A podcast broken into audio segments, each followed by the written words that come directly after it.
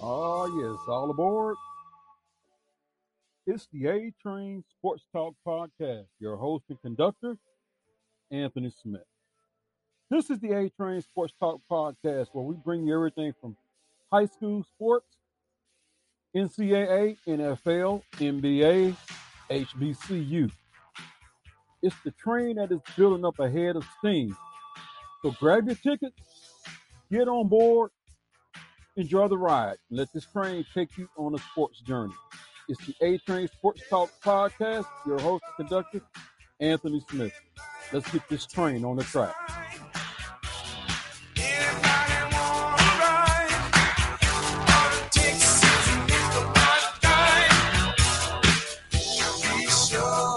To your ticket.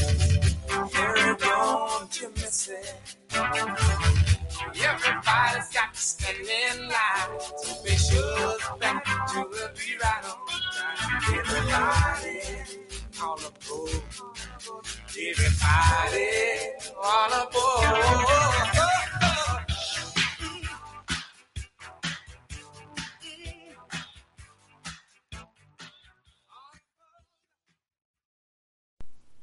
The Coach's Corner is sponsored by The Health Connection, the best choice for alternative medicine and holistic healing. The Health Connection has two locations in Wichita, Kansas 1709 West Douglas Avenue and 3101 North Rock Road, Suite 170.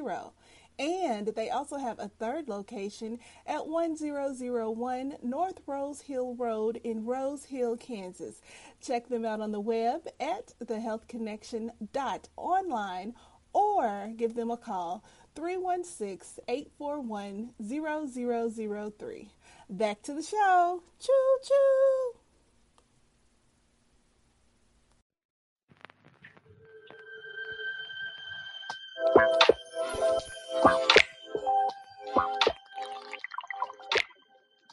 Welcome into the A Train Sports Talk Podcast. Cold pizza. It's your host and conductor of the train, Anthony Smith. I got food up in the fridge. Starting out with the Coaches Connection. And we're reaching way out. I mean, way out. Way out. Charlotte, North Carolina way, by way of. Inglewood, California. Home of all the stars. Today, this young man has had coaching opportunities, coached at the Boys and Girls Club. He's going to put his coaching hat on. My podcast friend, my podcast brother, none other than John Trey. Welcome in. Oh, there we go. Whoop, John.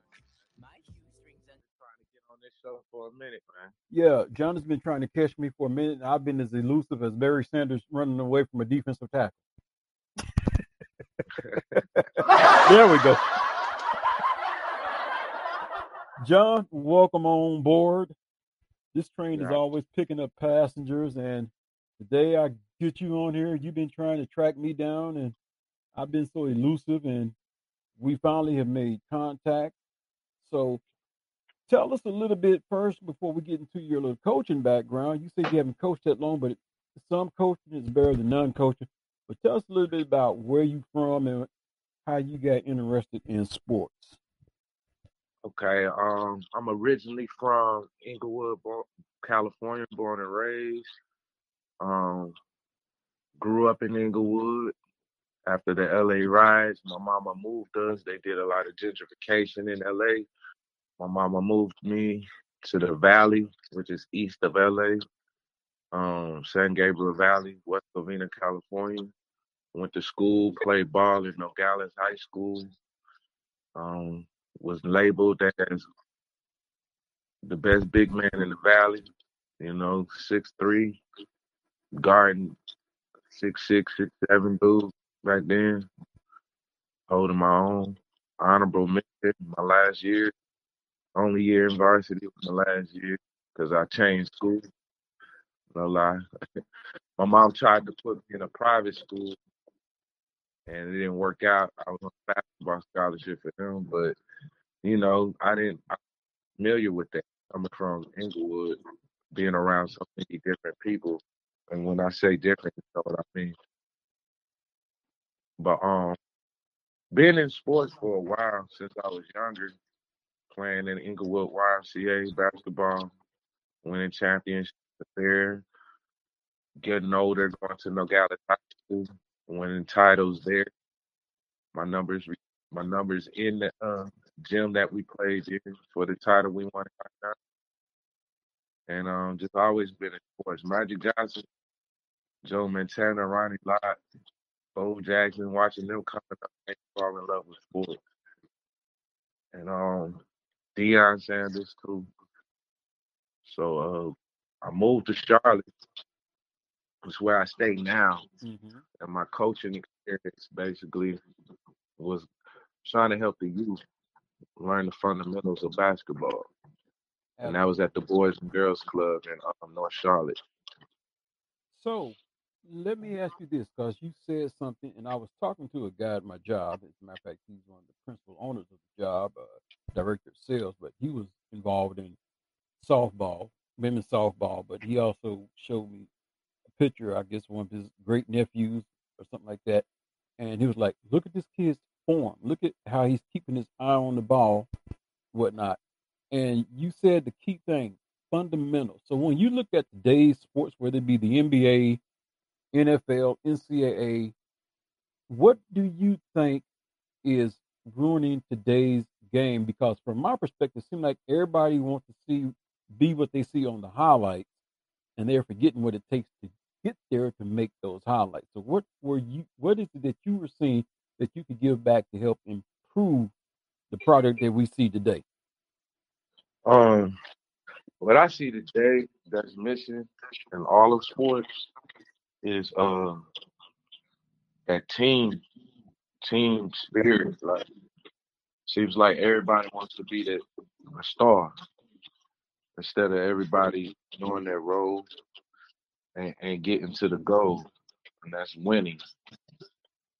So I just feel like teamwork helps everything work. Coaches just playing like at a uh, what you ca- what we call the Pee Wee leagues. Mm-hmm. They're only playing the best players and not bringing up the players that's probably lacking a little bit of talent. They're not bringing them up with the fundamentals of helping that star player out. So you, you you're putting so much on these these young athletic kids where they're doing it and not they having to trust their teammates. Okay, so basically what you say is they need to get down to fundamentals and development. Because uh, I'm here here in Wichita, Kansas, where I'm doing my recordings from, born and raised here, and I'm fortunate to have as many guests as I've had. And one of the things that I've noticed, there's a young man that plays local high school football here, and he's going to Kansas State next year on a scholarship. He said That's he good. he chose Kansas State because they don't go after the four and five star athletes, but instead what they do is they recruit and develop, and by the time they get through, they're at four and five star level. So that's what I took away from that. So basically, what I take away from what you're saying is it's all about developing the athlete to be that four and five star, if that's what it's meant for that player to be. Correct? Right, right. Because that star player would teach his teammate, you know, to be great like them. So when like like say basketball, let's say that star player gets in foul trouble. They depend so much on that star player when it should be next man up mentality. Mm-hmm. Absolutely. And and and quiet as it's kept now, you don't see that too often in the NFL. And I'm I'm gonna switch it up because now I do have a rooting interest. Now I do like certain players from other teams, but my rooting interest is the Dallas Cowboys. And everybody on everybody on some of these some of these chat rooms, Lord have mercy. I think they are forgetting the whole thing. They got one called Dak versus Romo, and some of the comments you see in there, you wonder if they're even a fan of the team. But the one thing Dak has went on record and said this year, and he's really been harping on that is, and even some of the players have echoed the same sentiment. Uh, like Amari Cooper said, why would I be upset if I don't get 13 targets and we're winning the game? when Right. when asked the question of Dak about, you know, he came to the defense of uh, Ezekiel Elliott because a lot of people saying Ezekiel Elliott got this big contract, but he's not producing the numbers. Of course, he did that today, but he said there are so many other things that Zeke does. He's not concerned about how many touches or how many yards he get, as long as we get the win. And what we're starting to see from of all teams is Dallas Cowboys is having what's called a team mentality, and it's not about I, but it's about we. And you would think that some teams would get that memo and make it about the team because when you have the team pulling in the same direction, then eventually that creates that winning attitude that's been missing. Right. Um, I'm gonna just go ahead and tip my hat and salute because I was one saying Dallas was gonna trade. They need to trade Zeke, but today he he, he whooped up on my team. You know, I haven't seen Zeke hit over hundred yards in a long time, and today he reminded me of Zeke rookie season. Mm-hmm. Now, Dak, I have a like for. I'm not a Cowboy fan. I gotta tell you, I can't stand y'all. But it's only because I have so many Cowboy fans around me in my family in Charlotte. But um, I'm a Carolina Panthers fan, and we was undefeated, and y'all spanked us today. And but I have a like for Dak because Dak has a talent and he has the fundamentals. He's accurate. He's careful with what he does.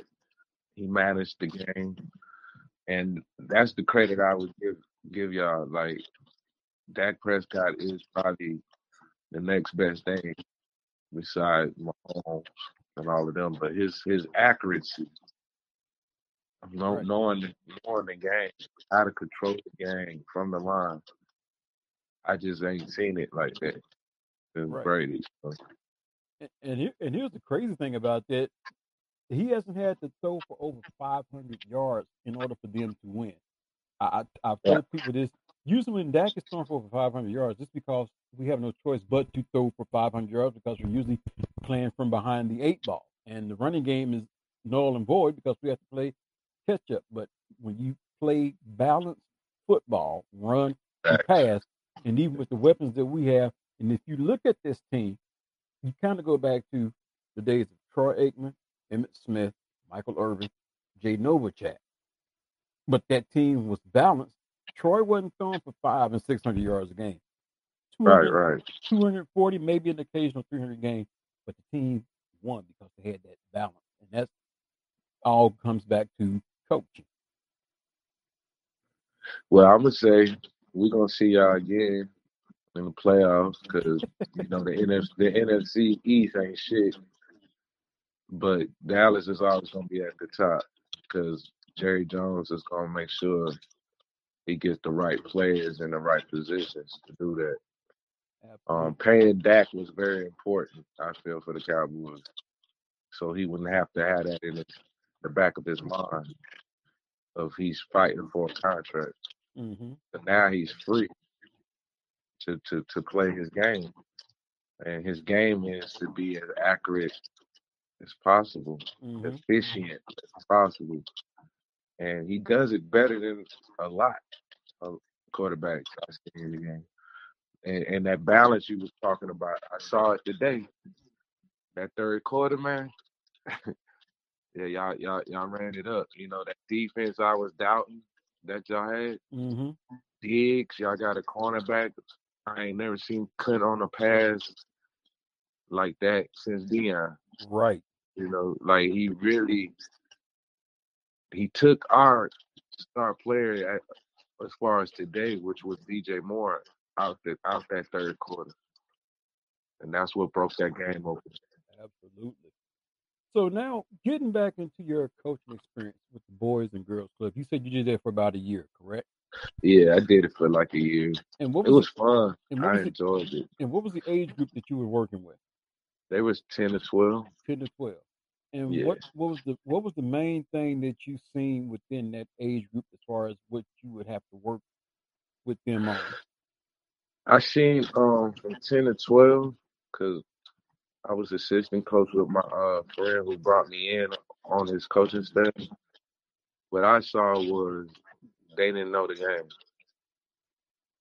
Okay. They really didn't know the game. And like compared to me at growing up in the '80s, watching Magic, Bird, and them, I knew the game at a young age. hmm So at 10 and 12, I had to break all that street ball playing down into actually teaching them the fundamentals of the game. Right. How to use your player, your teammate. You know, when when you, you know how to notice when teammate is hot and how to get him the ball. How to always play defense first. You'll get easy points. Right. No, it's just teaching them the fundamentals. Absolutely. Now I'm gonna ask you another question. It's coaching related. However, I'm gonna have you put on your thinking cap because there have been some legendary coaches that have passed on, whose names will never be forgotten, always be etched in our memory bank, whether they be men's basketball coach, women's basketball coach, or even football for that name, for that matter. But I'm gonna give you some names and tell me your thoughts will we ever see any coaching like this. Let me start with this name. John Thompson. Hey, that's that's that's crazy right there. Because uh, when you started talking about, he was the first one that came to mind. Because when I was in high school, no lie, my mom probably tell you I was my grades weren't up to par, but I loved John Thomas. Like I wanted to go play for him so bad. Let him rest in peace. But um, that's one of the greatest coaches. Coach somebody from like suburban, from the, the from the ghetto, from the hood, whatever you want to call it. He would take them boys, such as Allen Iverson, who went through a situation to get locked up. He took a chance on that kid and gave him an opportunity that looked like he never get. hmm I'm gonna give you another name. I'm gonna go women's on this side now. Pat Summitt. You said who? Pat Summitt. They got Um, they got and again, another one that related to his players, she. I'm gonna brought take the best out of his players. yeah. Um, let me let me give you a little briefing on Pat Summitt. She was the women's coach, Tennessee Volunteers. They got the Yeah, yeah, I know what you're talking court named after her and everything. about. Right. Just just a winner. A hmm winner. John She Chaney. John Chaney. that towel. The tie. John Chaney was another one that um he let his co- he let his players be free. You know, he was strict though, hmm but he let them be them. Absolutely. I, and I wish I had that sound clip of John Chaney because uh, there was a game and they play, I think they played against UMass or maybe before he was UMass, but uh, John Calipari was coaching, and during the press conference, something had transpired, and John Chaney was visibly upset. And you know how they use the term party crasher? He basically crashed the interview room and basically told Calipari, he said, "I'll kill you, I'll kill you," and had to be restrained. But what Yeah, people but what people don't know or want or fail to realize, even after that incident, John Chaney, God rest his soul, and John Calipari ended up becoming best of friends when it was all said and done. Now, Because it was it was respect factor. yeah. And Now, that's one thing too that's missing. hmm You know, because like especially in pro basketball, you got Phil Jackson, Red Auerbach. You know, you only get these couple of coaches that mentioned because they're, but you don't. They don't never really talk about the the pre. You know that that for the season, how formula did he bring to the table to be that winner? hmm I feel like Red Auerbach taking a chance of a black athlete in one of the Warriors races, Boston. Yeah. You know, um, Phil Jackson helping them out of things, making the game more mental than physical. Mm-hmm. You know, and John Thompson. You know, I go back to teaching the hard lesson and bringing that to the board. You know, showing you how all all is related. How do you how you prepare for the game? How do you prepare to be a winner? Absolutely. Now, in bringing this segment to a close here, I want to ask you this. Of those coaches that I mentioned, the John Chaney, John Thompson, Pat Summitt, let me even throw Bobby Knight's name in there. Do Mm. you think that those coaches would survive today's culture with the way players are given so many rights nowadays as opposed to back when they coached? Or do you think they could adapt to today's players? Because let's just face it, today's players are not cut from the same cloth as players were from yesteryear. I don't think you could you will ever have a, another Allen Iverson type player another Patrick Ewing. Um, let me just say some names: Isiah Thomas. I don't think you would see those type of players in today's game because I don't think you'll see those type of coaches from back then because of the way the culture is today. So, do you think those coaches could actually strive in today's culture, or would they adapt from what they are, or do you think they would just, just be like, y'all can have it? Because even the coaches that are living, Mike Krzyzewski, he's stepping down after this year. Roy Williams, Mhm. he's already done. So those coaches that have gone on before us, do you think they would thrive today? Would they adapt, or would they just say, "Hey, it's time for a new breed now"? Um, I think John Chaney can coach and everything. I hate that he didn't get an NBA opportunity, but he was so focused on raising these boys into men. hmm You know, I respect that because he could have he could have probably got any any deal for the NBA, but he he did broadcasting instead. You know, um, Bob Knight, I think he's needed. You know, to bring that toughness back because it's a lot of sensitivity in all all sports. Like, you know, give me a a, a football coach that Give you a you football. Give you a football coach. Let me see here. Who could? I don't. I don't know of any football coach. Well, there was the late Woody Hayes, Mm, Ohio State. right. He's the one that lost his job because he punched a Clemson player on the sideline. Yeah. So yeah, I think Bob Knight he probably wouldn't survive because everybody got these phones. They will point them out, and you got this thing called cancel culture, hmm and everybody's so sensitive, politically correct. They wouldn't know how to take a Bob Knight. You know, they wouldn't know how to take a Tommy Lasorda. you know what I'm saying? Right, right. Yeah, yeah, I, I had to go to baseball because uh, you know being raised in L.A. Tommy Lennon, rest in peace. He was he was a legend. You know, he had that Bobby Knight. He always had that aggression with his players to keep get them ready. But now it's like today's game is more so dependent on the player, like he's getting himself ready. hmm But I think they'll survive.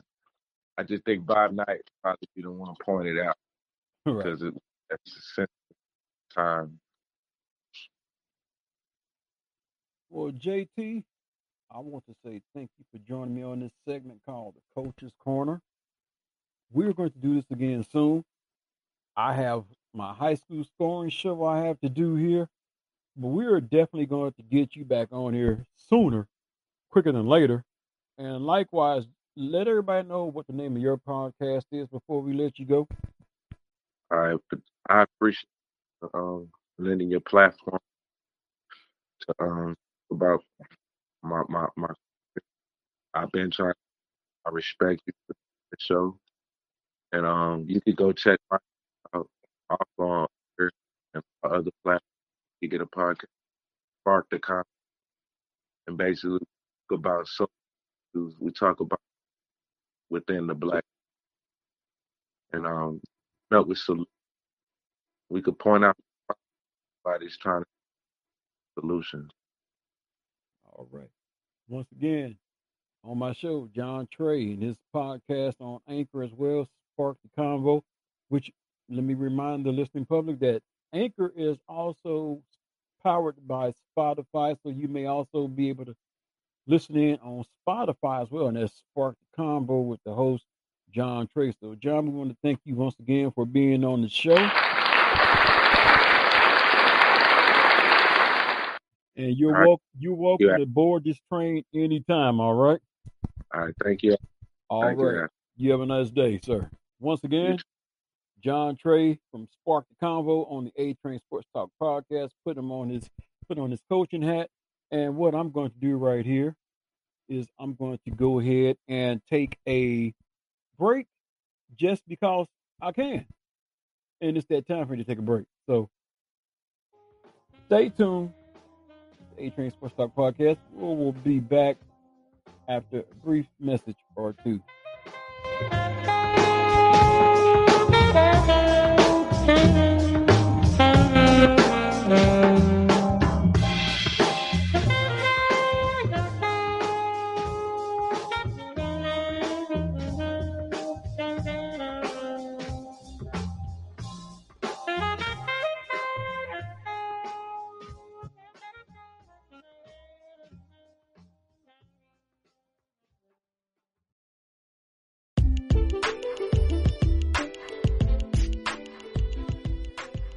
Anthony Smith here with A Train Sports Talk Podcast, your conductor. Just want to let you know that this podcast is listener supported. That's right, driven by you, the listener, who want to support. So click on that support button down there. You have three options 99 cents a month, $4.99 a month, or $9.99 a month will get your ad rent on this podcast. So click the support button. Your support will be greatly appreciated. Once again, Anthony Smith with the A Train Sports Talk Podcast.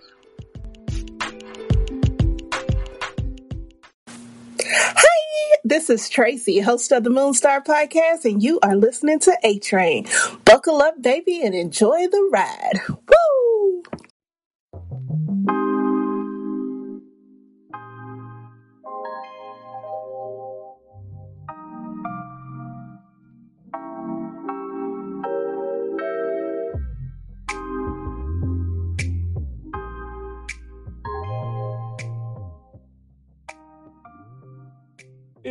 The Sports Talk Podcast. Welcome back to my next segment.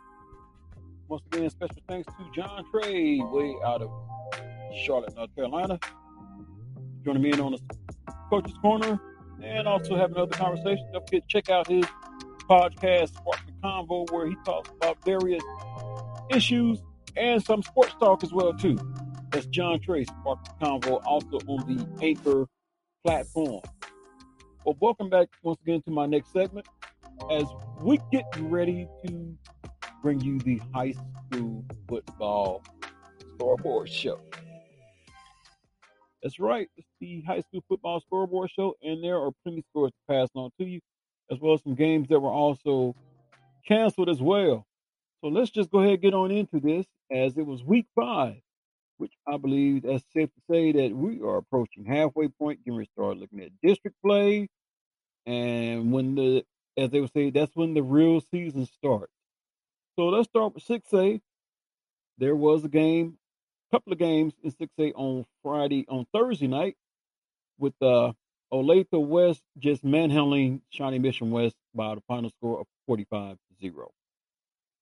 Blue Valley Northwest basically told Blue Valley Southwest, thanks for coming to our field, and we're sending you home with a 55 to 8 shellacking. Then we moved to Friday night's game. KC Southeast, KC Harmon, that game was canceled. We have no further information on that. Blue Valley Northwest against Blue Valley, and Blue Valley basically doesn't need any direction. But whatever direction you're from, they decided to put a 45 23 beat down on Blue Valley North. Manhattan has no problem steamrolling Topeka Seaman by the score of 48 to 21. Washburn Rural manhandles Emporia 45 to 9. Junction City West mauled Topeka. Wait, let me say it again. Junction City mauled Topeka West by the score of 54 to 16, while Olathe East squeaked past Shawnee Mission North by a touchdown by the score of 28 to 21. And a school that just can't seem to get things going, they finally found their mojo, and maybe they are finding it at the right time. It's finally coming out with a victory. Gardner Edgerton, one of those traditional powerhouse schools out of the East bracket, beat Olathe Northwest by the score of 35 to 28. I'm pretty sure they're glad to get that victory in just in time. And Free State has no problem with Mill Valley, cruising past them by the score of 41 to 20. And a battle of the directional schools out of Olathe. North beats South by the score of 54 to 16, while Shawnee Mission Northwest puts a beating on Lawrence by the score of 41 to 24. And another battle of the directional schools in Shawnee Mission as East demonizes South 34 to 19, and Garden City blanks Liberal 49 to 0. Wichita East getting back on the winning side as they manhandle West Tide by the score of 52 to 8. And now I am confused as to how we should say this name because for years we've been saying Kapaun until they brought Father Kapaun back. Either way it goes, Wichita Southeast couldn't find no one to give them blessings as Kapaun boat raced Southeast, ran the Buffalo off the field by the final score of 80 to 20. That concludes the 5A scoreboard. Now we're going to look at, pardon me, that concludes the 6A scoreboard. Now we're going to go ahead and look at 5A as Aquinas is knocked off by Christian Brothers College by the score of 42 to 7. Spring Hill gets past DeSoto by two touchdowns by the score of 28 to 14. Have no score on Kansas City Wyandotte nor or Kansas City Washington, and likewise no score for Kansas City Schlagle versus Kansas City Sumner. I'm pretty sure Topeka Highland, which they didn't have a score in the game that was pretty high score in the fair, but they just came out on the short end of the stick as Topeka beats Highland Park by the score of 70 to 42. Atchison has no problem with KC Turner, beating them 45 to 12. And in a battle for bragging rights, the battle for 54, cat fight in the jungle, whatever you want to call it, Goddard Eisenhower shuts out Goddard by the score 24 to 20. Derby annihilates Hutchinson 55 to 6. And in a game, in, a couple of teams that are I know are headed on a collision course, Maize South handles Newton 68 to 24, while Maize handles Salina South 57 27.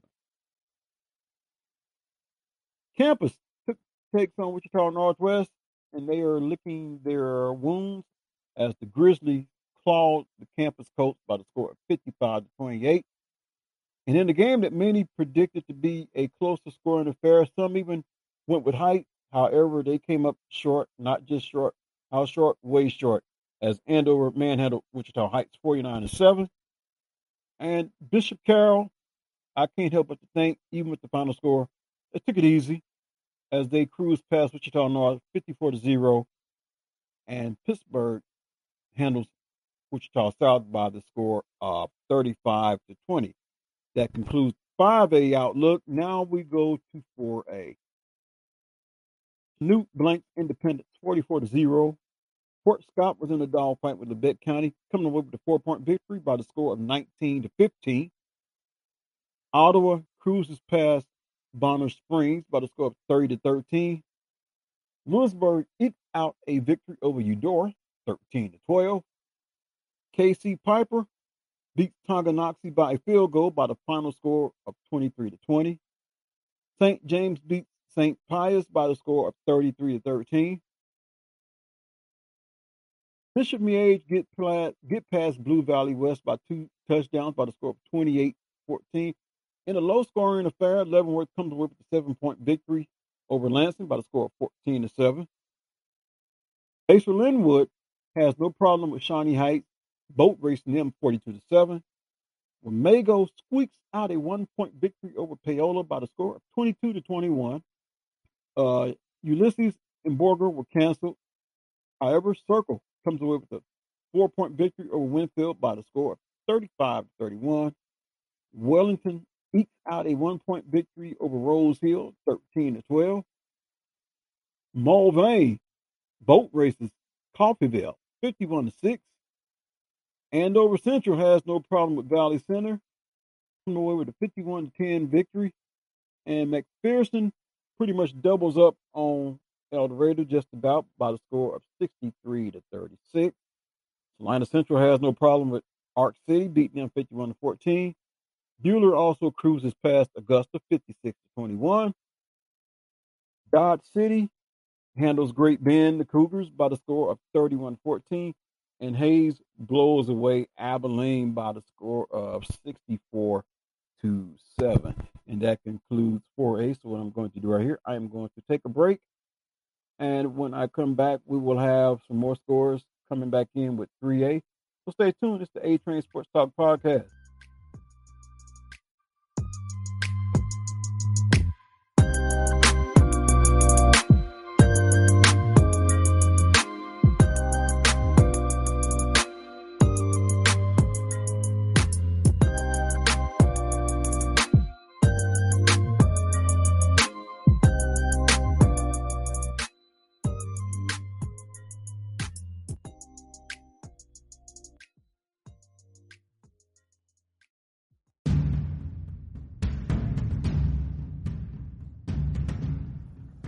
Want to enhance your workout? Try the workout bands everyone is talking about.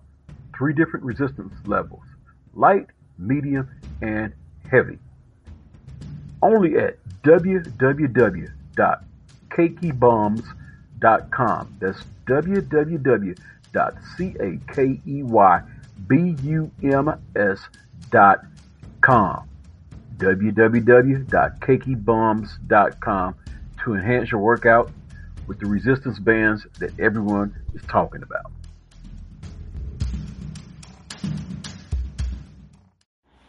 Hey, what's happening? It's Rick Thomas with Running the Table, and you already know you are on board the A train. Hang on for the ride.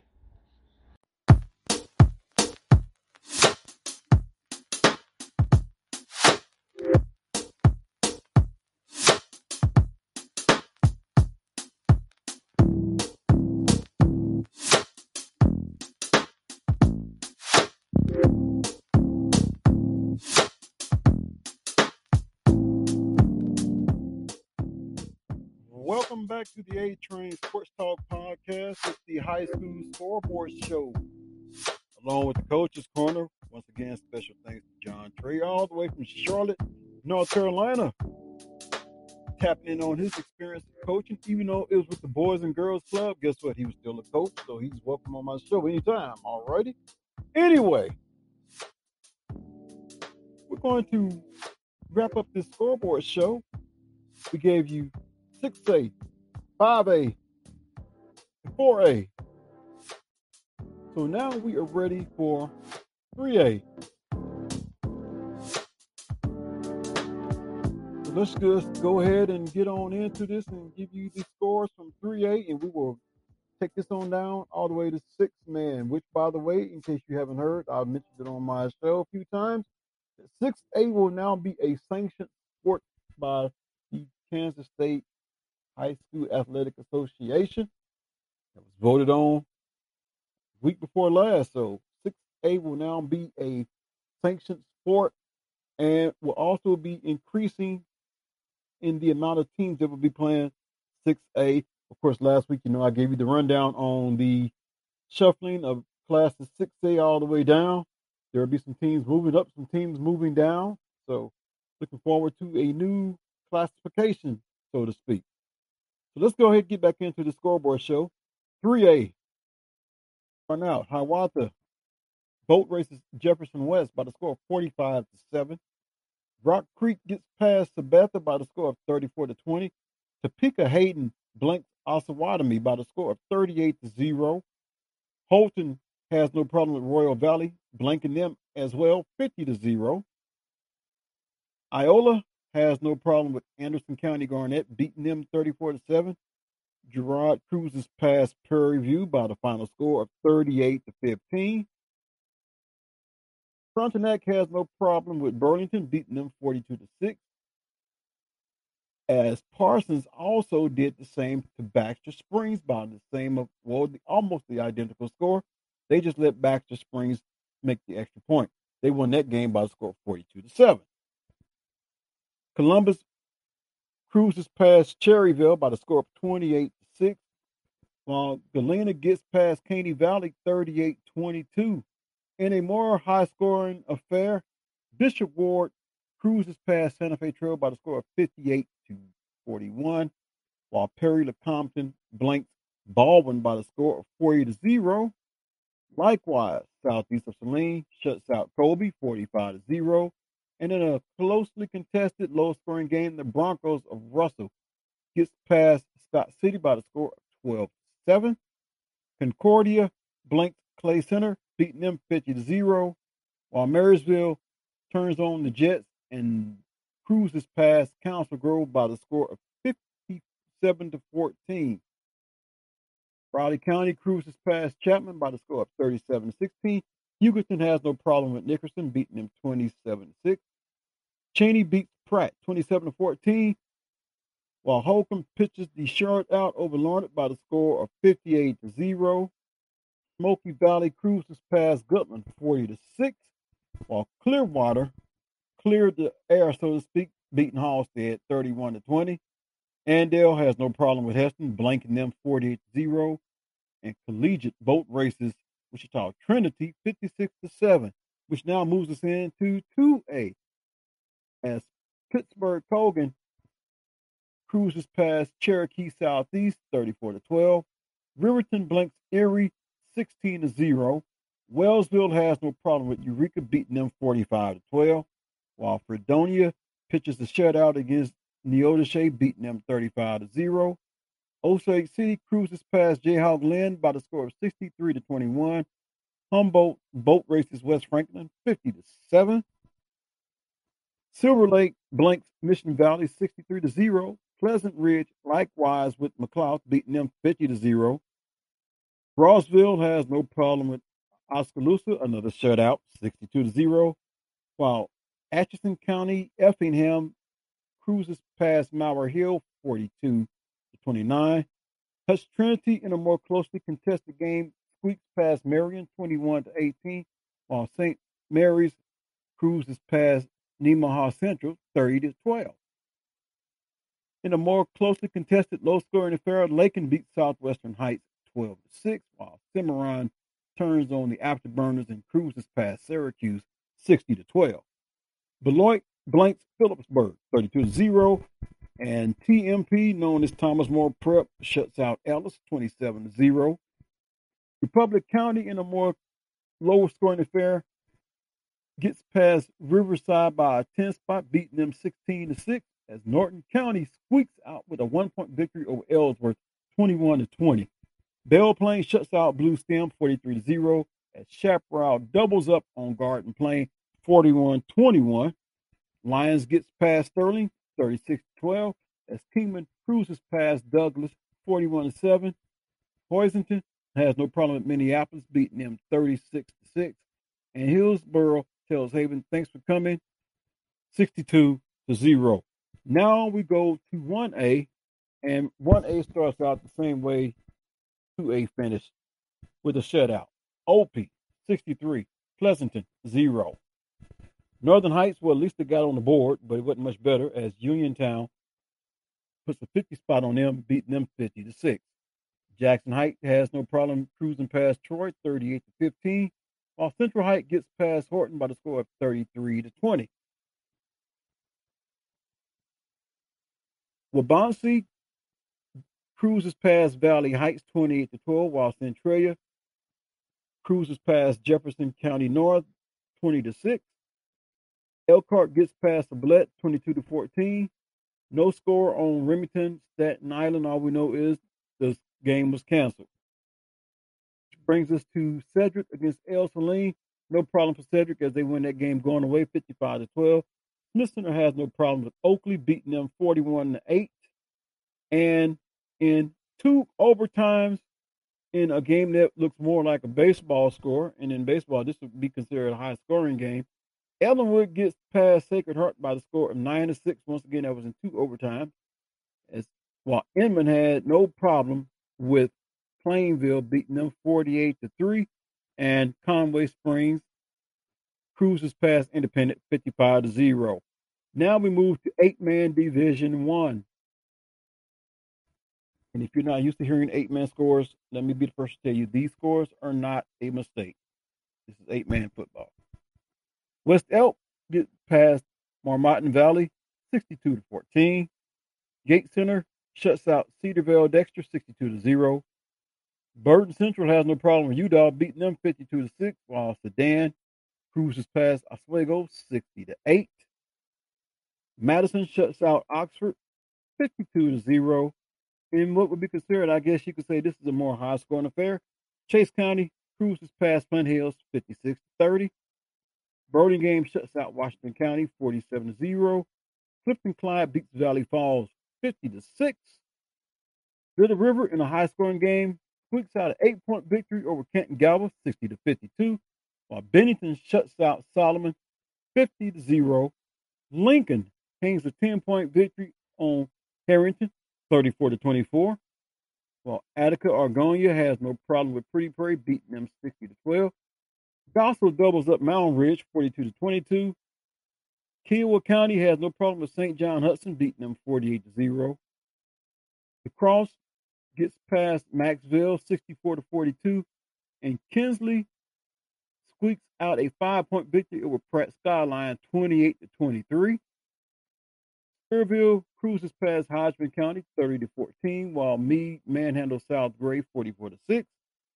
Donovan West, no problem with Maranatha Academy beating them 62 to 14, while Wichita County cruises past Ness City 72 to 30. Prego Community gets past Atwood Rawlins County 58 to 28, while Hoxie cruises past Decatur Community 56 to 20. Medicine Lodge manhandles Fairfield 56 to 6, while Hill City blanks Stockton 69 to 0. Down we go to eight man division two. Waverly has no problem slipping past Colony Crest 50 to 14. We have no score on Chetopa against South Coffee County. However, Lebo has no problem with Wakefield, boat racing them 60 to 14.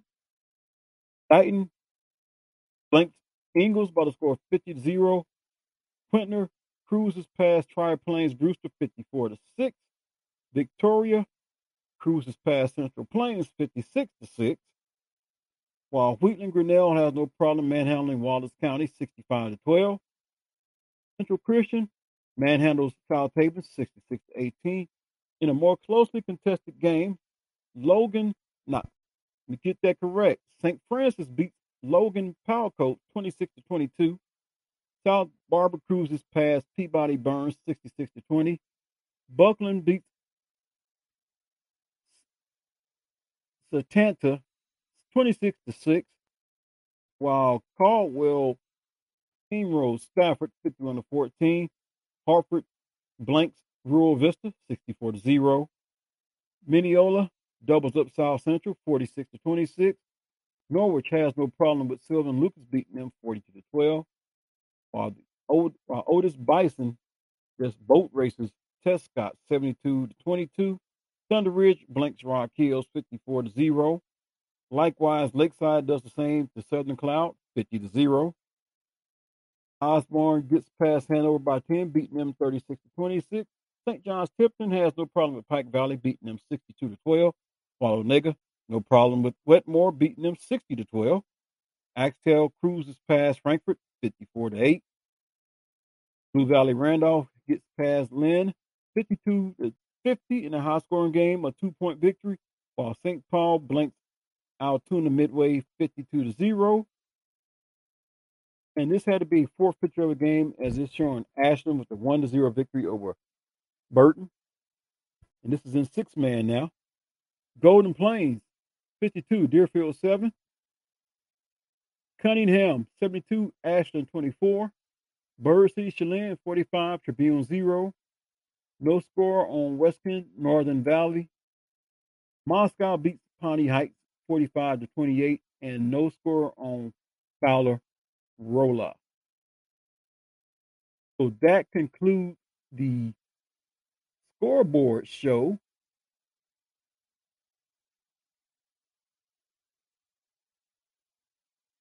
And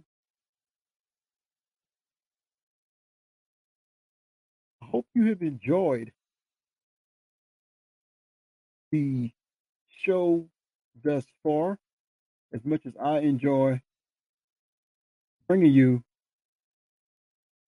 some of this these scores and for that reason some of the news as well too. Because what I want to look at now is how an on-field opponent, Leoti Community, stepped up for injured Ness City High School player. I want to pull that story up. As a matter of fact, I believe that I just might have a little bit of audio on that. I think it's worth noting how, even though it's an opposing, it's amazing what happens when a community itself steps up, and sometimes when it's the opposing community that steps up. So I kind of want to take a look into that. Kansas community is coming together to support a Ness City High School football player currently in a coma. Bowen Haas suffered a brain aneurysm after taking a helmet to helmet hit during a football game. As Joe Baker shows us, a competing team now rallying around him while he continues on his road to recovery. The Wichita County High School football team is getting it done on the field with a 3 and 1 record so far. But it's what they're doing off the field that brings sunshine to Leoti on a cloudy day. They want to help a Ness City football player, Bowen Haas, who suffered a brain aneurysm from a helmet to helmet hit he took in a game early last week and has been in a coma. So, the Indians football team and Leoti community are stepping up. I mean, it was it was bad. We all knew that it was bad, and we knew that if one of our guys that happened to them, we'd be devastated. So we knew we needed to do something, and so we kind of decided to see if we could raise some money. Matt Price says his business, Price Repair, is matching up to $1,000 in donations. He tells me the money raised has already surpassed that number. We've actually met the $1,000 already. Uh, I know there's several others around town that have collected some too. We haven't got those donations in yet, but we're well over the community given $1,000 already. The total is now nearing $5,000 so far for Bowen and his family. The Indians will play Ness City Friday night and captains from the football team will give the donated money to the Ness City coaching staff before the game starts. The Indians football coach Brant Douglas says these young men are making a difference in this western Kansas town. Just coming together to support somebody that they don't even know necessarily, but just, you know, in a small community, knowing other small communities, we have to support each other. And them taking that initiative with their parents has been great to see. And quarterback Eric Hermosillo says Football is more than a game, family matters and we hope the Haas family uh, recovers from this. Yeah. In Leoti, Joe Baker, Eyewitness News. And there you have that courtesy of KSCW. Got to give credit where credit is due. I think that story was noteworthy of sharing. It just goes to show you sometimes it's about more in the game when a player goes down to an injury of sorts you find out in those situations as well who is for you and who is against you.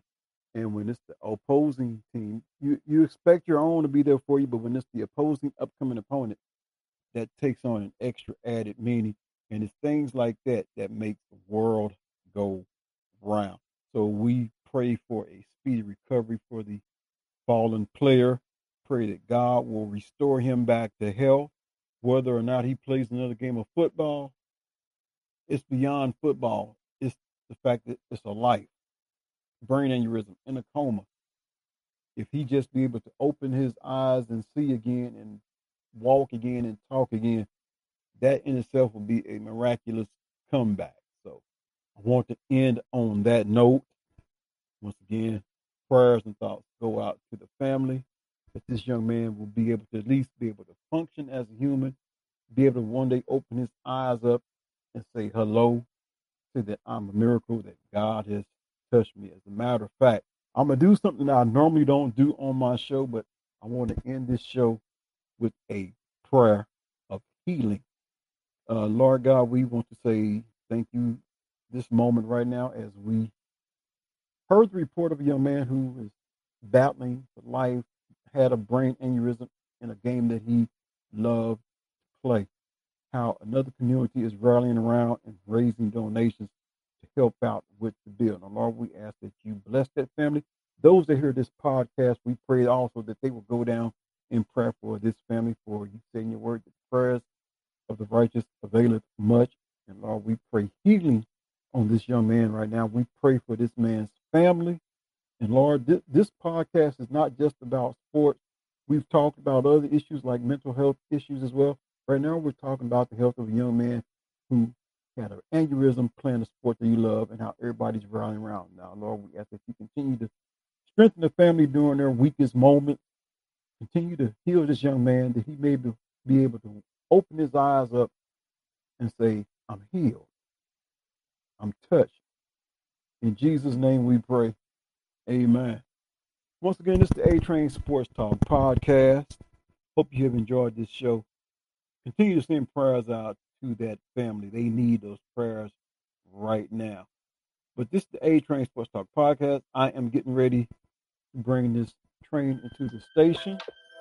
Hope you have enjoyed the show. Once again, special thanks to my guest, John Trey.